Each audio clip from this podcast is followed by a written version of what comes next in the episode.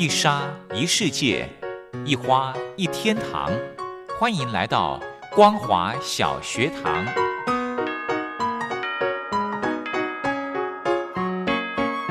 让我们一起学习，一起分享。光华小学堂。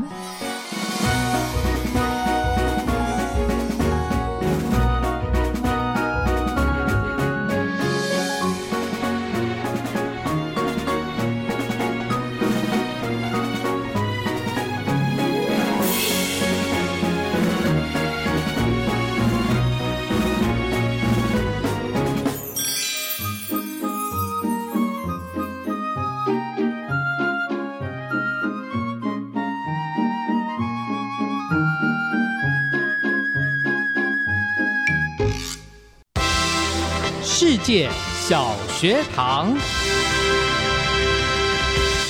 听众朋友，大家好，欢迎收听光华小学堂。礼拜三的世界小学堂要来跟听众朋友分享学术论坛。今天的这场论坛主题是美台关系的前景与挑战，邀请到国立政治大学外交系教授卢业忠卢教授来跟听众朋友做一个分析报告。论坛进行之前，先来欣赏一首好听的歌曲，Tension 所带来的《挑战》。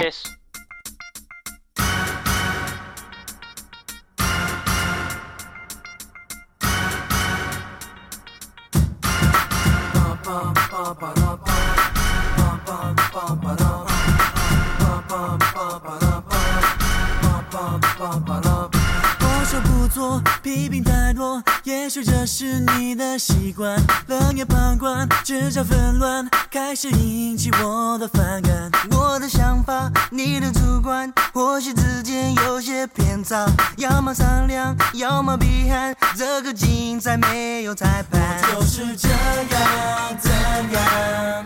我的事要你管。准备下场，来跟我对抗。你只会这样那样，用嘴巴讲一讲。带你的不满来挑战。来吧，提吧，丢吧，下吧，不要再废话。哦哦，如果够胆，来接受挑战。耶耶，你呀，我呀，他呀，谁呀，是否有点怕？哦哦，如果敢玩，就让你好看。耶耶。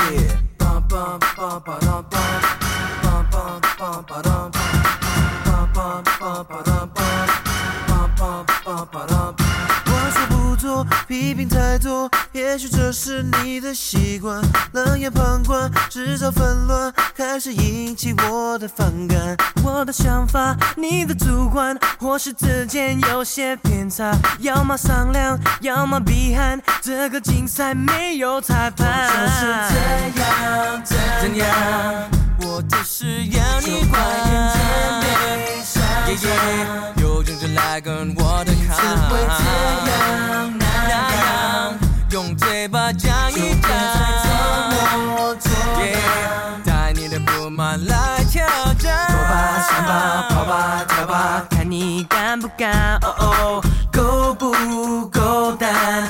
胆？着你挑战，耶耶！你呀，我呀，他呀，谁呀？看你怎么办？哦哦，如果要玩，就让你好看，耶耶！Come on, come on, 不要随便去懒得嘴，除非你要做好足够心里面的准备。如果你有你的想法也无所谓，只要你能 back up what you say。每天只会用嘴巴去摧毁，但你从没想过什么坚持性的行为。别躲在后面像一只缩头乌龟，敢做敢当，敢出来面对。来吧，提吧，丢吧，下吧，不要再废话。哦哦，如果够胆，来接受挑战，耶耶。你呀，我呀，他呀，谁呀？是否有点怕？哦哦，如果敢玩，才有好戏看。耶耶耶，走吧，上吧，跑吧，跳吧，看你敢不敢？哦哦，够不够胆？等着你挑战。耶耶，你呀，我呀，他呀，谁呀？看你怎么办？哦哦，如果要玩，就让。你好看。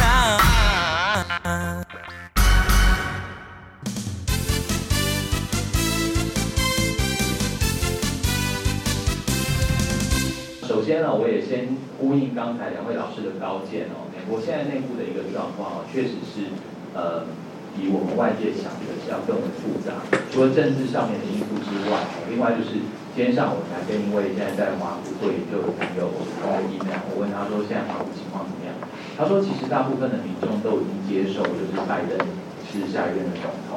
但是呢，他说在华府的街道上面啊，有很多的帐篷，然后有非常多的示威人士。那我说他诉求的主题是什么？他说基本上是 minority，就是他们诉求这个 Black Lives Matter 的这个因素哦一直存在，所以可以想见哦，确实如黄老师刚才所提的，拜登政府上台之后，第一个要处理的恐怕就是内政的问题。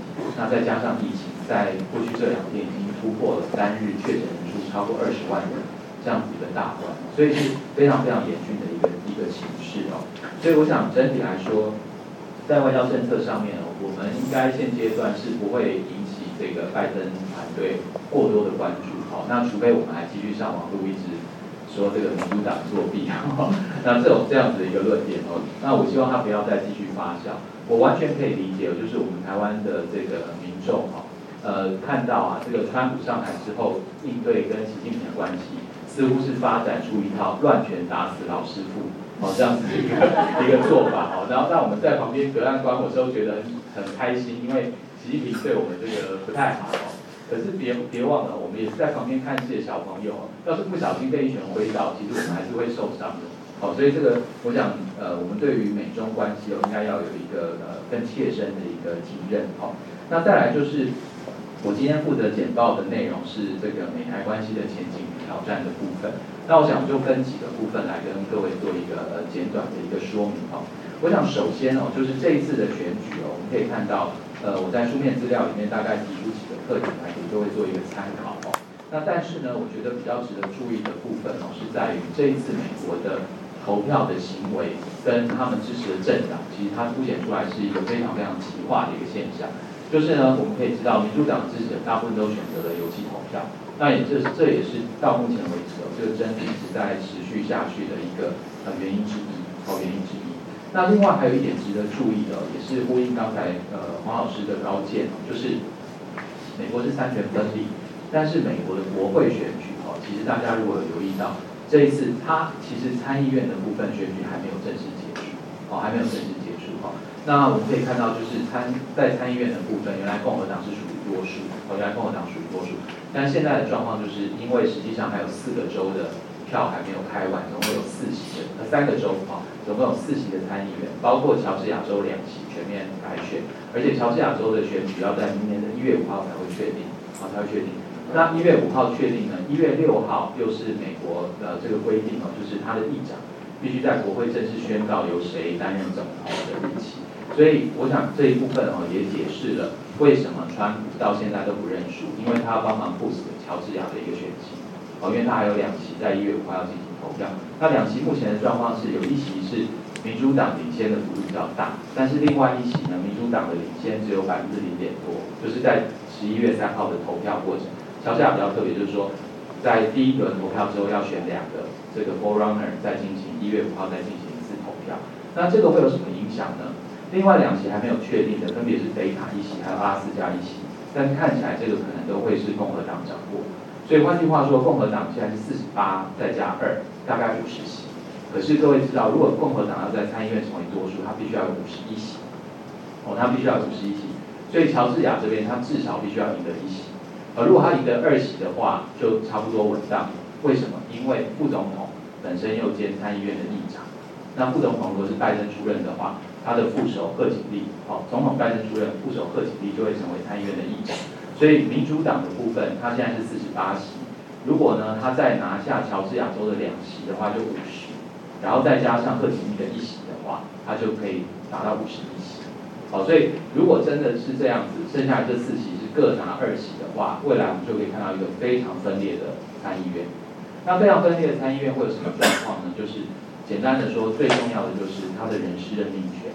我们就可以看到拜登政府，他后续提名的包括国务卿等等的还有驻外大使的人事任命，参议院能够背阁的这个程度就相当的高，好，所以这个是恐怕也会影响拜登后续执政，啊，这可能会是一个重点。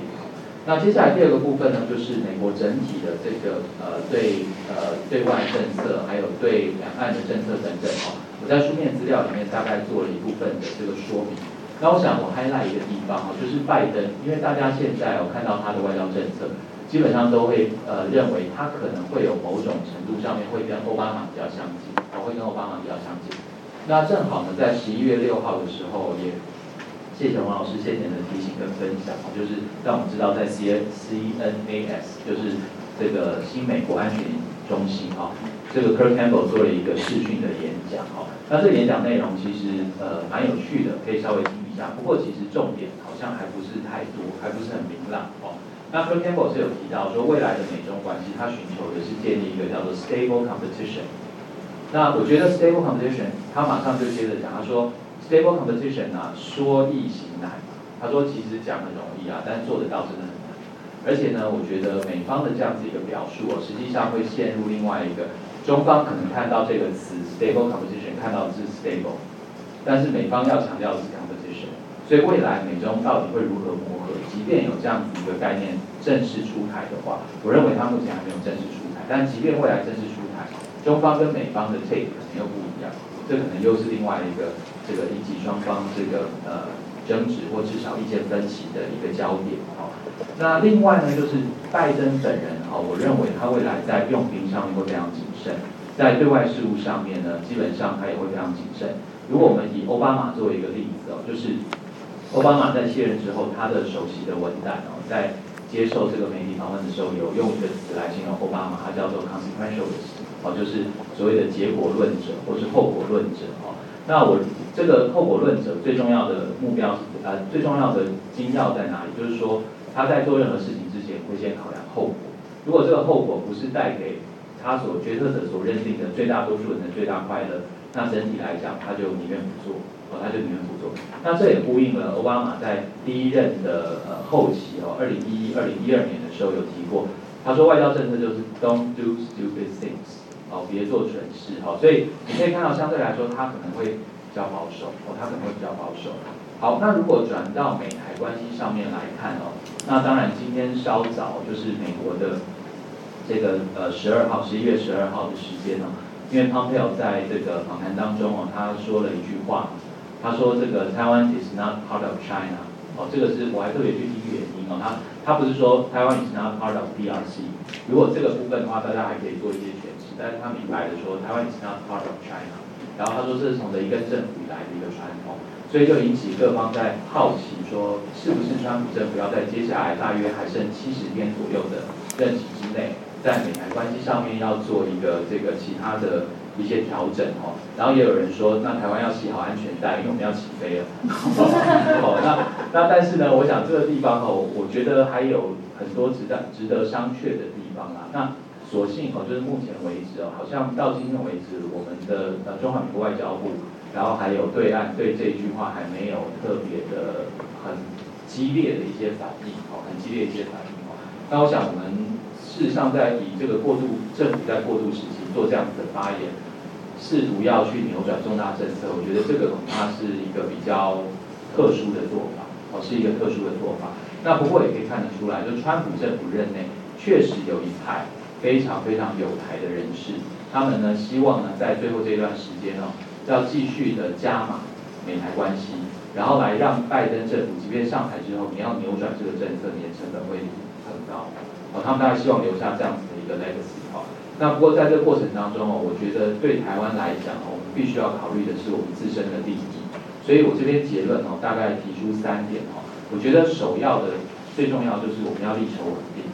我们要力求稳定，在这段过渡期间呢，我们不给人家添乱，但是我们也不希望人家给我们添麻烦。好，那具体怎么做？我觉得呃，我们的政府必须要非常有智慧来做进一步的思考。第二点呢，就是呢，在这个拜登政府上台之后啊。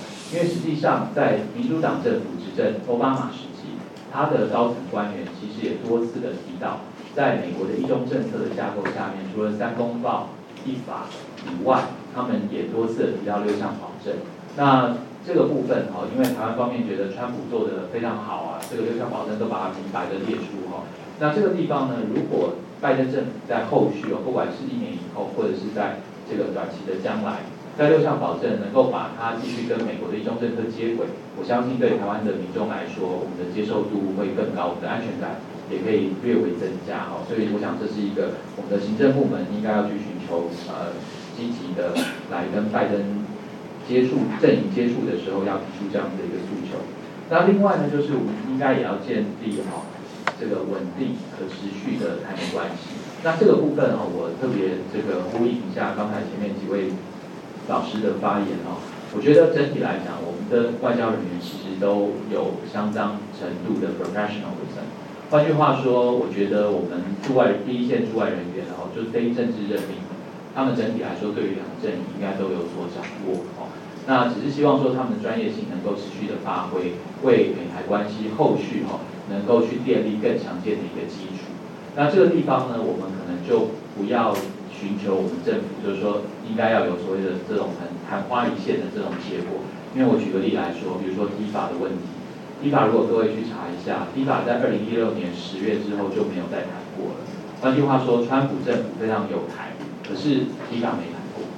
好，那接下来我们要进行所谓经济对话。可是我觉得从两国的双边的关系来讲，我认为 T 法会比经济对话更为实质，而且更为有帮助。当然，它也会带来一些挑战。好，那最后呢，就是我觉得这个民主党政府还有一个特色，也是拜登的特色，他特别强调继续的追求多边主义。那在这个角度出发，我觉得台湾其实应该同样的把我们的国家利益镶嵌在美国的多边主义之下。积极的来寻求后续参与国际合作的一个可能，我想我就先谈到这边，那请各位先听指教，谢谢。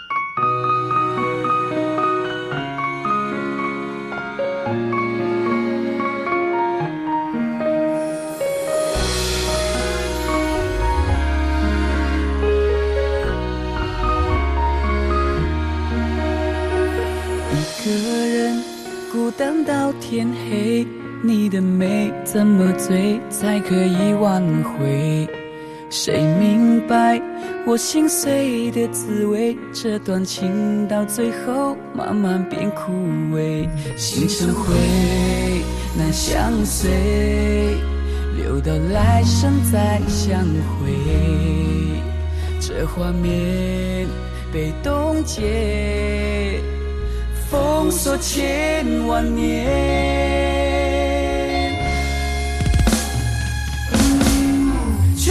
界会受伤的人，只有一种可能，那就是太相信爱人。不管爱多深，都变陌生人。全世界会受伤的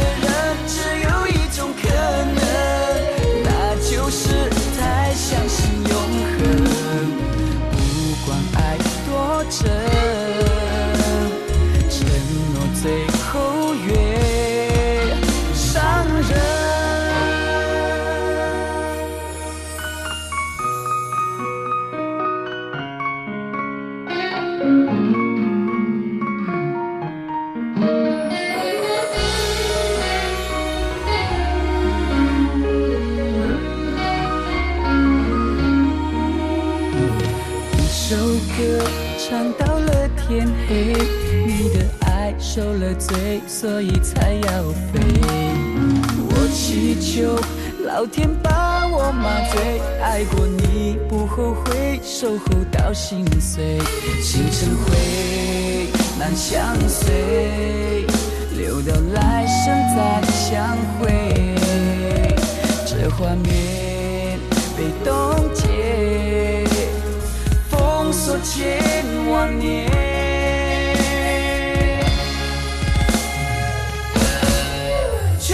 会受伤的人，只有一种可能，那就是太相信爱人。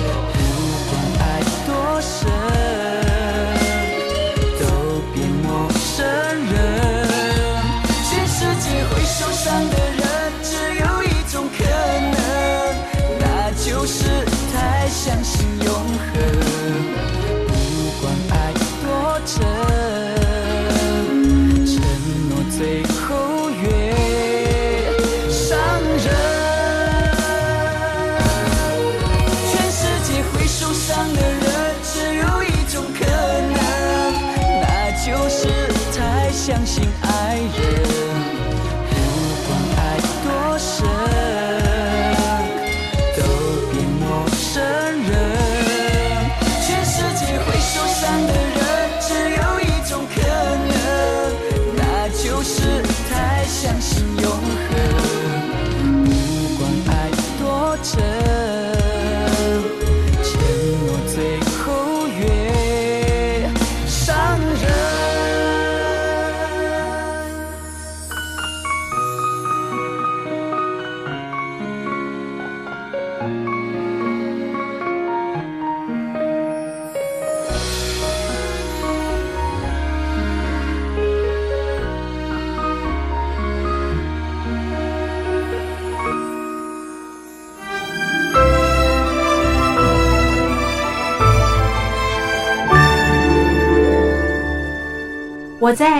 情下的生活。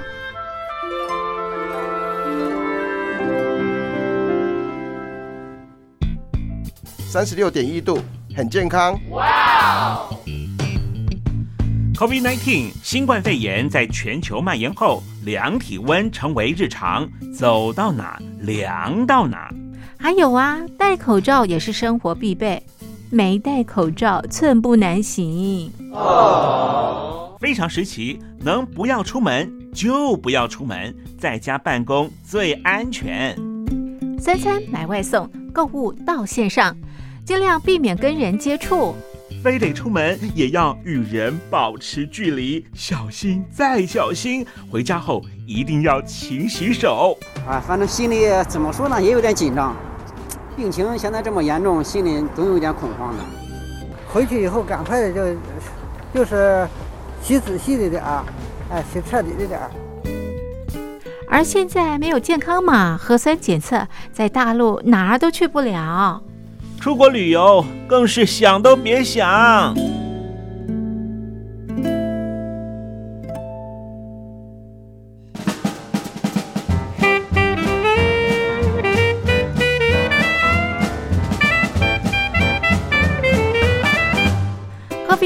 COVID-19 新冠肺炎发展至今，你我的社交方式、饮食习惯、娱乐形态、工作模式都产生变化。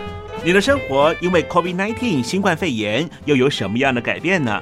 马上写下来，参加征文活动。我在疫情下的生活，就有机会得到短波收音机哦。活动从三月一日进行到五月三十一日。来信请寄台北邮政一七零零号信箱，台北邮政幺七零零号信箱，嘉陵东山零收。电子邮件请借 lily 三二九 at ms 四五点 hi.net 点 net，l i l i 三二九 at ms 四五点 hi.net 点 net。我们期待您的来信。